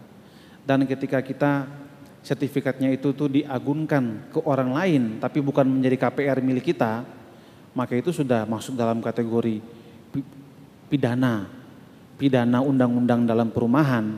Itu kalau nggak salah dihukum 6 tahun apa 5, 5 tahun itu. Itu wajib kok. Itu developernya, developer ya Pak? Bisa dikategorikan nakal itu. Karena nggak boleh, kita beli rumah, kita sudah bayar lunas, hukumnya harus AJB, kok masih PPJB, masih di IKATO, masih, oh kita sudah bayar lunas kok. Nah itu sertifikat kita mana? Sertifikat kita mana harus dikembalikan kepada kita, jangan diagunkan kepada orang lain. Nah ini yang menjadi modus dari developer-developer yang mana mereka menjual tanah tapi sertifikatnya itu masih digadaikan. Masih di, ada di ada di bank-bank lain dan mereka mendapatkan keuntungan daripada itu. Nah itu memang itu sah-sah saja tapi sepanjang orang sudah melakukannya dengan lunas maka harus segera dibalik nama dan dia harus memberikan sertifikat kepada kita. Kalaupun prosesnya apa ya KPR, Bapak belinya cash ya? Belinya cash Pak. Nah 2022 kemarin juga kami berhadapan sama developer nakal. Ada tiga kasus ya, tiga kasus ya. Tiga kasus, yang pertama 700 juta kita somasi bayar lunas. Kemudian terakhir ini yang kemarin 300 dia kembalikan bertahap 70 juta. Yang bermasalah itu tuh karena bayar cash. Karena kalau kita bayar cash kepada developer yang gak punya mental yang baik, developer yang nakal, maka dia tergiur, waduh ada uang di depan ini nih gitu. Makanya ini menjadi menjadi tips juga nanti dalam kita melek hukum nih, kalau bisa cari developer yang sudah bekerja sama dengan bank-bank yang besar. Contoh kayak Bank Mandiri maupun juga Bank BCA yang track recordnya itu sudah ada. Kalau kita beli, salah satu poin plus kita beli KPR itu adalah bank yang akan mengecek semua toh. Bank yang akan mengecek semua, udah clean semua dan ketika kita sudah bayar selesai, pasti akan proses balik nama semuanya kok. Nah ini bisa kita duga kuat, ini developernya nakal. Nah, dan ya mohon maaf mungkin hati-hati Pak, bisa dikategorikan sebagai investasi bodong juga kalau kita nggak serius mengenai ini Pak. Karena hak kita ya, kita sudah bayar full, bukti kepemilikannya kita dapat kok. Kok enak-enakan kita kamu sudah terima bayar uang full tapi kami nggak dapat bukti kepemilikan, bukti kepemilikan digadai sama dia. Lah kalau dia macet, rumah kita yang jadi jaminan Pak. Nah ini nakal, nakal, nakal Pak. Nakal, segera konsolidas, konsolidasikan. Tipsnya apa Pak untuk Pak Jerry? Dalam posisi sekarang? Iya, sarannya Pak Obi gimana nih? Somasi dia untuk segera mengembalikan sertifikat, ada jalan lain Pak. Kalau dia tidak mengembalikan sertifikat, lapor ke polisi, ada pidana undang-undang perumahan, sekaligus penggelapan. Pasti Pak, tidak ada jalan lain. Karena dia macet, Bapak yang masalah, Bapak keluar dari rumah Pak. Enak-enakan, dia yang utang, kok kita yang keluar. Padahal kita sudah bayar lunas. Segera somasi, minta kembalikan sertifikat, apabila dalam jangka waktu tertentu tidak mengembalikan sertifikat, laporkan ke polisi. Karena yang kami takutkan Bapak masuk di dalam jeratan investasi bodong. Hati-hati Pak. Bukan menakut-nakuti ya Pak, tapi memang Kasih harus kita begitu ya. Terima kasih. bahaya. Oke, terima kasih Pak Jerry dan Pak Ubi. Kita doakan ini Tuhan tolong ya. Oke, puji Tuhan.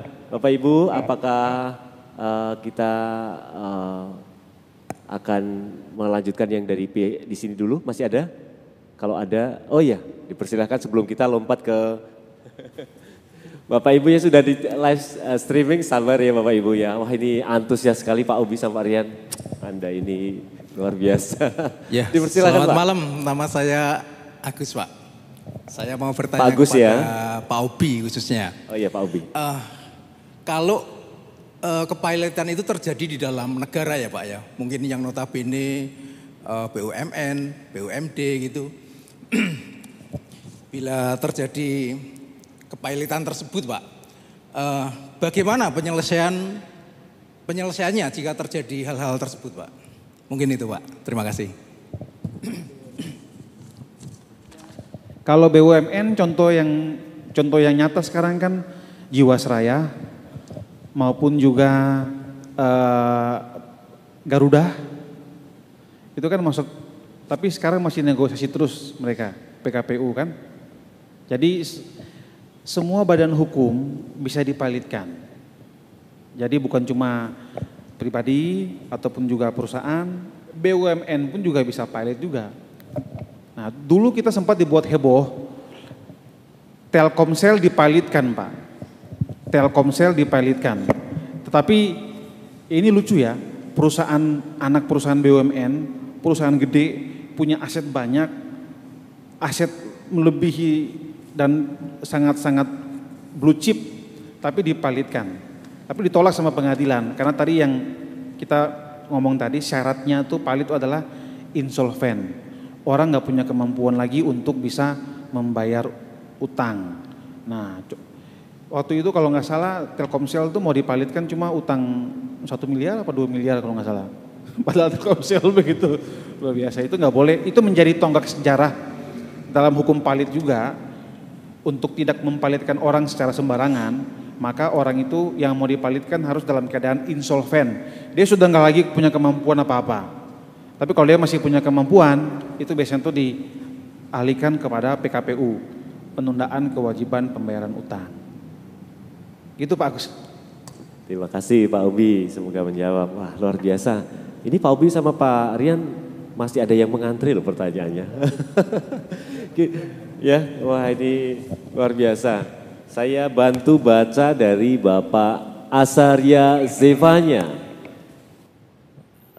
Eh, Oke, malam Bang Rian, mau tanya ini, kalau saham yang dinyatakan moratorium secara status itu masa depannya bagaimana sih?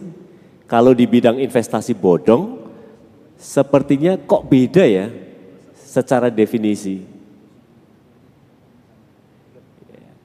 Tapi yang bikin gemes itu ada salah satu saham yang bisa dikatakan plat merah empunya dan dia pemain tunggal tapi secara status moratorium kemudian itu secara kacamata hukum bagaimana ya? Silakan.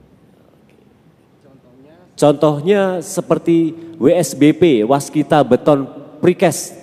Mengingat dia pemain tunggal untuk raw material semua jalan-jalan di seluruh Nusantara ini. Kemudian bagaimana dengan model investasi seperti ini? Beli resort dengan harga kos-kosan dan statusnya semacam HGB, jadi bukan hak milik, itu termasuk investasi bodong juga kah? Oke, silakan kak. Oke, terima kasih buat Asaria Zevanya. Ya, pertanyaannya tadi aku lihat yang agak menarik itu di bagaimana dengan model investasi seperti ini, beli resort dengan harga kos-kosan dan statusnya semacam HGB. Jadi bukan HM. Ya, tadi di slide saya itu kalau nggak saya slide nomor 6 itu saya sudah jelaskan yang pertama tips untuk berinvestasi adalah legal perizinan. Kalau di sini kemudian resortnya ini ya, balai resort ini uh, ada perusahaan pengembangnya ya. Kalau ada perusahaan pengembangnya patut diketahui terlebih dahulu legalitas dari perusahaan pengembang itu sendiri. Ya. Itu um, mungkin ini Azaya ini ibu apa mbak apa gimana sih saya nggak tahu ya Ibu saya Ibu Asaria Sevanya ini coba cek di yang namanya sireng sireng.pu.go.id ya. Itu sistem registrasi pengembang. Nah, di sana ditemukan atau tidak perusahaan yang uh, mengembang, mengembangkan ini balai resort ini, properti ini, properti pengembang ini ya. Terdaftar apa tidak di situ. Kalau properti ini properti yang bonafit, pasti dia akan terdaftar di di sistem registrasi itu ya banyak pasti akan terdaftar di sana. Kemudian logiknya begini, tadi kan saya ada di slide itu legal dan logik, rasio ya. Kalau di situ di, di, di dengan cara disewakan segala macam aspek tanahnya maka perlu dipertimbangkan oleh ibu ya. Tanah itu apakah memang sudah selesai dilakukan kemudian dimiliki oleh resort sendiri. Kemudian di situ perlu diperhatikan juga nilai tanahnya nilai tanahnya apabila kemudian nanti disewakan dalam bentuk uh, ke orang per orang yang dapat dipergunakan secara terus menerus kemudian modus lagi dipakai katakanlah bawa orang lain lagi di situ kemudian mendatangkan keuntungan lagi maka ini patut dipikirkan secara rasional rasional ya. Supaya jangan sampai ibu Asaria ini terkena investasi bodong ya. Soalnya kalau seperti itu saya lihat tadi modelnya too good to be true terlalu terlalu ya terlalu bagus untuk menjadi sebuah kenyataan di Bali lagi kan? Nilai tanahnya aja udah berapa? Gitu. Jadi itu terlalu cukup murah. Jadi hati-hati. Tolong nanti itu lihat uh, pengembangnya itu di website tadi yang saya sudah sebutkan itu dicek saja dulu. Kalau tidak terdaftar hati-hati ya. Itu. Demikian. Oke. Okay. uh, ya. tadi juga Ibu Asaryani tanya mengenai saham. Ya, saham yang di, moratorium itu kira-kira bagaimana? Apakah masuk dalam investasi bodong? Sebenarnya itu kan saham itu kategori investasi. Dalam kita mau main saham ini, kita mau trading, kita mau trading atau kita mau investasi. Nah, ada prinsip dalam saham itu namanya tuh high risk, high gain. Jadi kita juga harus mengerti kalau saham itu resikonya tinggi, tetapi dapat berpotensi keuntungan yang besar. Semua segala sesuatu yang keuntungannya yang besar, resikonya tinggi. Nah, kalau kita membeli saham perusahaan, kita juga harus kalau sepanjang itu perusahaannya ada, sepanjang itu produknya ada, terdaftar di bursa, kemudian semuanya legalnya semuanya ada semua, yaitu tidak masuk dalam kategori investasi bodong. Kita beli saham katakanlah bank mandiri, ya sudah kita melalui sekuritas kita beli saham bank mandiri. Tadi di situ bilang waskita, adikarya, BCA, tapi ini tiba-tiba saham bank mandiri turun sampai ARB minus 50 gitu apa 50, apakah kita masuk ke dalam investasi bodong? Dia tidak masuk dalam investasi bodong tapi kitanya yang selama tinggal gerak, saya ikut baik, ya sudah kebakar. Ya udah itu yang namanya high risk high gain kok. Kita mengerti saham itu bukan seperti deposito atau yang emas yang ditanggung oleh pemerintah. Saham tidak ditanggung oleh pemerintah. Saham ditanggung oleh diri sendiri. Risiko ditanggung oleh penumpang. Jadi sepanjang itu perusahaannya legal, semuanya itu jelas masuk dalam bursa, kita juga main sendiri itu tidak masuk dalam investasi bodong. Oke, baik uh, Kak Obi luar biasa ini materinya ini bisa butuh waktu panjang ini. Bisa ber, beberapa sesi gitu ya. Baik Bapak Ibu, ini masih ada satu lagi. Ini yang uh, kami mau bacakan ya. Dari Pak Erwin Sugianto begitu ya. Pak, apakah jika harta kita berikan kepada anak, apakah jika ayah dari anak tersebut dipilotkan, arus aset yang masuk ke anak ikut dipilotkan juga. Misalnya si bapak mentransfer semua aset ke anak atau saudara. Bagaimana pak? Sebelum, sebelum diputuskan pilot maksudnya. Kalau bapak ini sudah terancam pilot, kemudian kita menghibahkan aset kita kepada anak, dan langsung aset kita kemudian dibalik namakan kepada anak, apakah itu aset itu bisa masuk ke dalam bundel pilot? Secara teori sudah tidak lagi, secara teori sudah tidak lagi, tetapi tidak aman. Artinya apa? Kalau kurator mencium ataupun juga ada yang membocorkan, wah ini orang ini nih dia sudah dia tahu dia mau pilot, dia harus mengalihkan semua aset-asetnya kepada orang lain nih. Itu kurator bisa menggugat aksio Paulina terhadap bapak itu, yaitu apa dianggap sebagai debitur bertikat buruk yang menyembunyikan, mengalihkan asetnya sehingga dia tidak membayar hak-hak dari kreditur. Jadi kesimpulannya aja, kesimpulan sepanjang itu tidak digugat aksi Paulina oleh kreditur, maka itu aman-aman saja.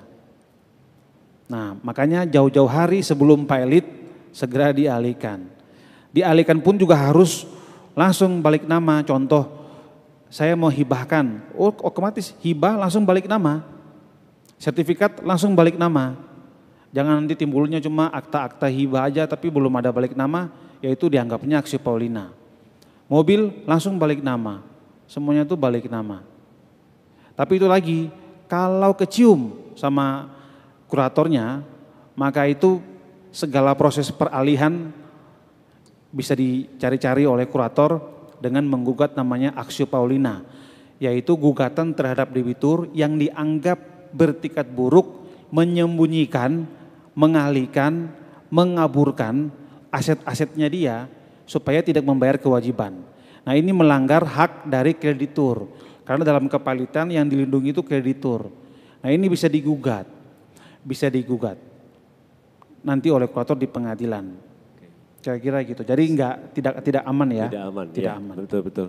Bapak Ibu, uh, kami melihat antusias Bapak Ibu dalam uh, sesi kali ini, acara kali ini, namun uh, kita berbatas waktu. Uh, ada satu pertanyaan terakhir yang akan kami bacakan sebelum nanti kita menurut oh ada yang mau bertanya oh boleh baik ibu kami persilahkan nah, berarti dua ya kak Obi ya dua ya sebelum Luar biasa. silakan malam. ibu nama Saya Bulani. ya. Mau tanya ya ini tentang KSP Bu. Eh, kejadiannya sih sudah 2016 jadi sudah ceritanya sudah pilot dan direkturnya itu sudah katanya sudah ditahan di di Kapol Tabes. Tapi ya kita cuman dengar gitu aja, nggak tahu mau nengok kan juga nggak bisa gitu loh. Eh, lah kita itu maunya kan ada ada masih ada dia masih ada dana dikembalikan ke kita meskipun tidak full. Soalnya eh, yang ikut itu ya KSP itu kan sudah pada tua-tua, juga sebagian sudah pada meninggal. Nah ini eh, minta bantuan Bapak nantinya juga bisa menyelesaikan enggak, Pak? Supaya kita ada kembali sedikit-sedikit berapa gitu. Ya itu aja Pak. Oke, Terima oke kasih. Bu Lani. Terima kasih Bu Lani. Mungkin bisa ditanggapi Pak.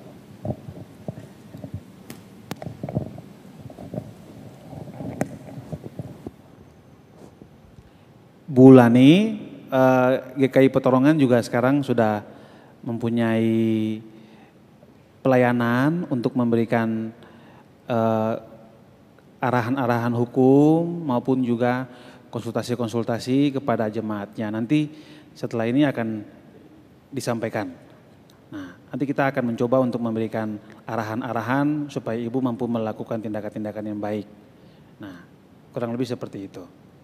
Jadi gereja tidak akan diam, gereja tetap mempunyai misi untuk membantu bagaimana mengarahkan supaya nanti ibu dapat mengatasi ataupun juga dapat menghadapi semua persoalan. Bukan cuma ibu saja, tapi nanti sama Pak yang tadi developer maupun juga siapa pun nanti ini kita akan sama-sama bergumul bareng-bareng di dalam gereja ini. Nanti ada ada ada komisi baru yang sama-sama untuk membantu jemaat semua untuk bagaimana mencari solusi. Tapi untuk kami, kami tidak bisa tidak kebetulan kami berdua juga akan ada dalam situ, tapi kita tidak akan turun langsung ke dalam.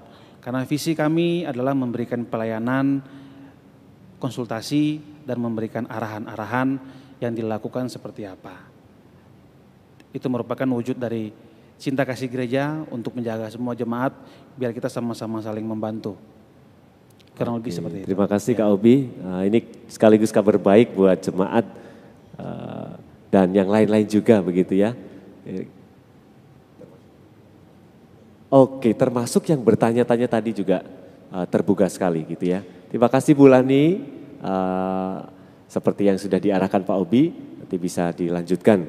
Dan seperti yang saya sampaikan, kita akan uh, pertanyaan terakhir akan saya bacakan sebelum nanti kita tutup ya Bapak Ibu ya. Meskipun saya minta maaf, pengen membacakan semuanya, tetapi kita berbatas waktu. Yang terakhir dari Pak Agus Setiawan. Kita beli rumah melalui KPR. Dalam PPJB kalau developer telat serah terima ada di PPJB satu per mil per hari maksimal tiga persen sama dengan tiga bulan. Kenyataan developer terlambat sampai dua tahun. Bagaimana sih tindakannya Kak Ubi sama kalian?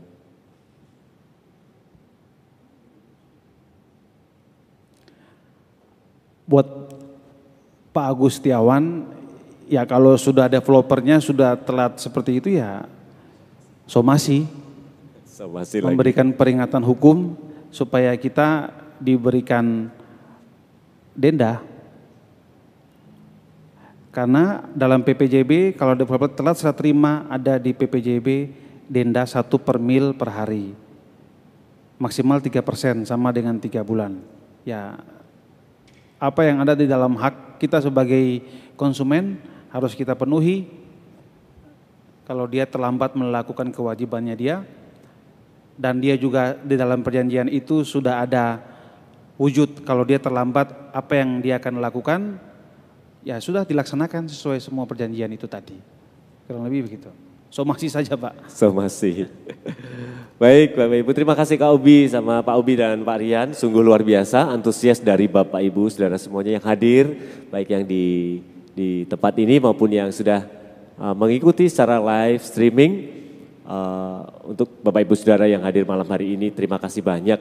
Saya yakin kita semua masih ingin bertanya, menyampaikan hal-hal yang mungkin ingin diketahui melalui Pak uh, Obi dan Pak Rian hal-hal yang seputar topik yang sangat menarik ini ya. Namun apa boleh buat mengingat acara ini berbatas waktu, tentu dengan berat hati kita akan menutup acara ini dan acara ini boleh kalau saya simpulkan secara garis besar dari apa yang sudah kita dengar dari Pak Obi, Pak Rian memang sungguh sangat tidak menyenangkan jika seseorang jatuh dalam kepailitan. Ya, kita juga belajar bagaimana langkah-langkah pencegahan yang tadi Pak Obi sudah menyampaikan agar kita tidak jangan sampai terjatuh ke dalam kepailitan dalam kondisi pilot gitu dipilotkan ya dari mulai menjaga kesehatan keuangan, disiplin membayar hutang, menjaga hubungan baik, mengelola harta kekayaan dengan baik pula, aset-aset yang dipercayakan Tuhan kepada kita. Ya, meskipun mungkin kita dalam kondisi pilot sekalipun, kita sebagai orang yang percaya pada Tuhan, kita perlu melakukan apa yang menjadi kewajiban kita dan tentu menyerahkan jalan keluar kepada Tuhan. Dan kalau kita tentu sama-sama percaya bahwa Tuhan bekerja di tengah-tengah kita, menolong kita. Dan tentu uh, kini kita akan mendengarkan penjelasan tentang rencana program kita ke depan yang akan disampaikan oleh uh, Ibu Pendeta Rinta untuk Ibu Pendeta Rinta dipersilahkan.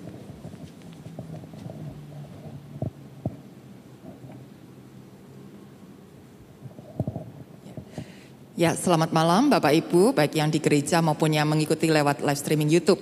Ya, tadi sebetulnya sudah sempat disinggung sedikit oleh Pak Opi bahwa acara ini diselenggarakan oleh bidang sosial ministry GKI Peterongan. Jadi ini sebuah pelayanan yang baru dari GKI Peterongan mengenai bidang hukum yang selama ini belum uh, belum pernah disentuh oleh gereja gitu ya. Nah kadang memang uh, ada yang mengatakan hal ini tabu. Ngapain sih gereja bahas tentang hukum gitu ya? Lebih baik bahas hal-hal yang lain yang kelihatannya lebih sesuai dengan ranah gerejawi begitu. Tetapi kita juga menyadari saudara bahwa ini uh, persoalan yang tidak lepas dari kehidupan kita sehari-hari. Jadi ketika kita bicara tentang sebuah keluarga misalnya ya, ketika keluarga ini uh, memiliki persoalan hukum ter, terkait juga tadi dengan uh, persoalan usaha-usaha yang dilakukan, kemudian ada kendala entah karena pandemi, entah karena masalah-masalah yang lain, dan kemudian uh, keluarga ini harus menghadapi persoalan hukum. Sedangkan tidak tahu harus tanya ke mana sih, gitu ya, harus uh, melangkahnya bagaimana dan seterusnya, maka keluarga yang adalah bagian dari gereja ini juga akan menghadapi sebuah problem yang mungkin akan sulit diselesaikan gitu. Dan sedangkan kita sebagai gereja uh, mengatakan tidak bisa berbuat apa-apa, tentu ini sangat disayangkan ya karena uh, membiarkan jemaat ini pada akhirnya harus cari jalan keluarnya sendiri. Oleh karena itu kami uh, berusaha ya untuk bisa memfasilitasi untuk memberikan yang terbaik kepada jemaat meskipun kami juga sadari karena ini hal yang baru. Tentu masih banyak hal yang juga perlu dipikirkan bersama dikembangkan bersama begitu sehingga pelayanan ini bisa lebih baik lagi. Nah untuk itu hari ini menjadi awal dari langkah uh, pelayanan di bidang hukum yang diadakan oleh Social Ministry ini, yaitu kita berusaha untuk mengadakan edukasi-edukasi buat jemaat. Jadi melalui acara yang diberi judul Melek Hukum, supaya kita yang tadinya tuh nggak ngerti sama sekali gitu ya, sama kayak saya tuh juga nggak pernah ngerti gitu ya hal-hal hukum gitu, karena sekolahnya juga bukan di situ gitu. Tapi Nah, kita ditolong untuk oleh orang-orang yang memang expert di bidangnya dan semua ini juga bapak-bapak ini di sini adalah anggota jemaat GKI Peterongan. Jadi ada banyak talent yang uh, bisa dikumpulkan gitu ya saudara di melalui GKI Peterongan. Kalau Bapak Ibu saudara mungkin juga saat ini uh, pekerjaannya di bidang hukum, mari juga bisa bergabung bersama dengan kami jadi memperlengkapi uh, saudara-saudara yang sudah terlebih dahulu ada sehingga pelayanan di bidang hukum ini bisa akan terus berjalan. Jadi edukasi-edukasi semacam ini masih akan kita lakukan secara berkala setiap dua atau tiga bulan sekali gitu ya dengan topik-topik yang lain yang uh, sedang ngetren gitu ya yang sesuai dengan kebutuhan-kebutuhan kita bersama. Selain itu juga nantinya kita akan membuka konsultasi hukum. Jadi kalau Bapak Ibu seperti tadi ya sebenarnya bisa bertanya kan nggak mungkin kita mengadakan acara seperti ini tiap kali ya, tiap hari atau tiap minggu sekali. Tetapi kalau memang Bapak Ibu Saudara punya persoalan-persoalan yang ingin ditanyakan begitu, nantinya eh, kami akan membuka wadah konsultasi hukum. Nanti akan diatur oh, harinya kapan, kemudian siapa yang akan melayani begitu ya, ada jam-jam konsultasinya sehingga bagi Bapak Ibu Saudara yang membutuhkan bisa uh, menghubungi orang-orang yang nantinya sudah ditentukan untuk praktek konsultasi hukum. Untuk saat ini Saudara kita tidak belum sampai pada pendampingan ke ranah pengadilan. Jadi baru sebatas konsultasi. Jadi cari tahu kalau harus begini langkahnya bagaimana sih gitu ya solusinya bagaimana apa yang harus dilakukan um, baru sebatas itu saudara ya. Ya kita doakan kalau memang Tuhan berkehendak mungkin nanti akan ada jalur yang lain tetapi sejauh ini kita membatasi hanya untuk uh, konsultasi. Seperti yang tadi sebelumnya juga sudah kita lakukan bersama. Oleh karena itu terima kasih untuk kesediaan Pak Obi, Pak Alvarez, juga Pak Adi ya bisa menolong kami di sini saat ini memberikan edukasi hukum dan juga uh, Bapak Ibu Saudara yang sudah berpartisipasi. Jadi makin memperlihatkanlah kepada kita bahwa ternyata di tengah-tengah kita ini persoalan hukum begitu banyaknya dan ada ada banyak di antara kita yang mungkin selama ini juga masih hanya meraba-raba mungkin ya bertanya-tanya apa yang harus dilakukan. Tapi dengan tanya jawab tadi uh, sungguh bisa memelekkan kita gitu ya mencelikan kita bahwa ternyata ada solusi-solusi yang bisa dikerjakan. Terima kasih untuk partisipasi Bapak Ibu Saudara dan dinantikan juga partisipasi Bapak Ibu Saudara dan juga rekan-rekan lainnya yang saat ini mungkin belum bergabung. Bisa nanti bergabung di acara berikutnya Dan kami juga tunggu kalau Bapak Ibu Saudara punya kerinduan untuk melayani di bidang yang sama, Saudara di bidang hukum ini, silakan bisa kontak ke kantor gereja atau ke salah satu pendeta atau salah satu penatua supaya kami bisa uh, rekrut dan kita bisa bekerja sama bersama-sama gitu ya. Oke, terima kasih Saudara dan saat ini kita akan menutup Mohon kesediaan Ya. Bu Rinta untuk menutup Ya, dalam doa oke. begitu. Kita akan menutup acara ini di dalam doa. Mari Bapak Ibu Saudara kita berdoa. Kami sungguh bersyukur ya Papa bahwa Tuhan terus menggerakkan hati jemaat untuk melayani Engkau dalam berbagai bidang sesuai dengan talenta yang Engkau sudah percayakan kepada kami masing-masing. Ada begitu banyak bidang kehidupan yang ada di sekitar kami yang hidup di tengah-tengah jemaat yang kadangkala belum kami sentuh sama sekali. Namun kalau Tuhan berkenan untuk membuat kami melihat itu satu demi satu sehingga perlahan-lahan tapi ada pertumbuhan-pertumbuhan yang bisa dilakukan oleh gereja Tuhan. Biarlah kami belajar mensyukuri semuanya itu. Kami boleh melihat kebaikan-kebaikan Tuhan di tengah-tengah bidang kehidupan yang saat ini muncul dan boleh dijawab oleh gereja Tuhan.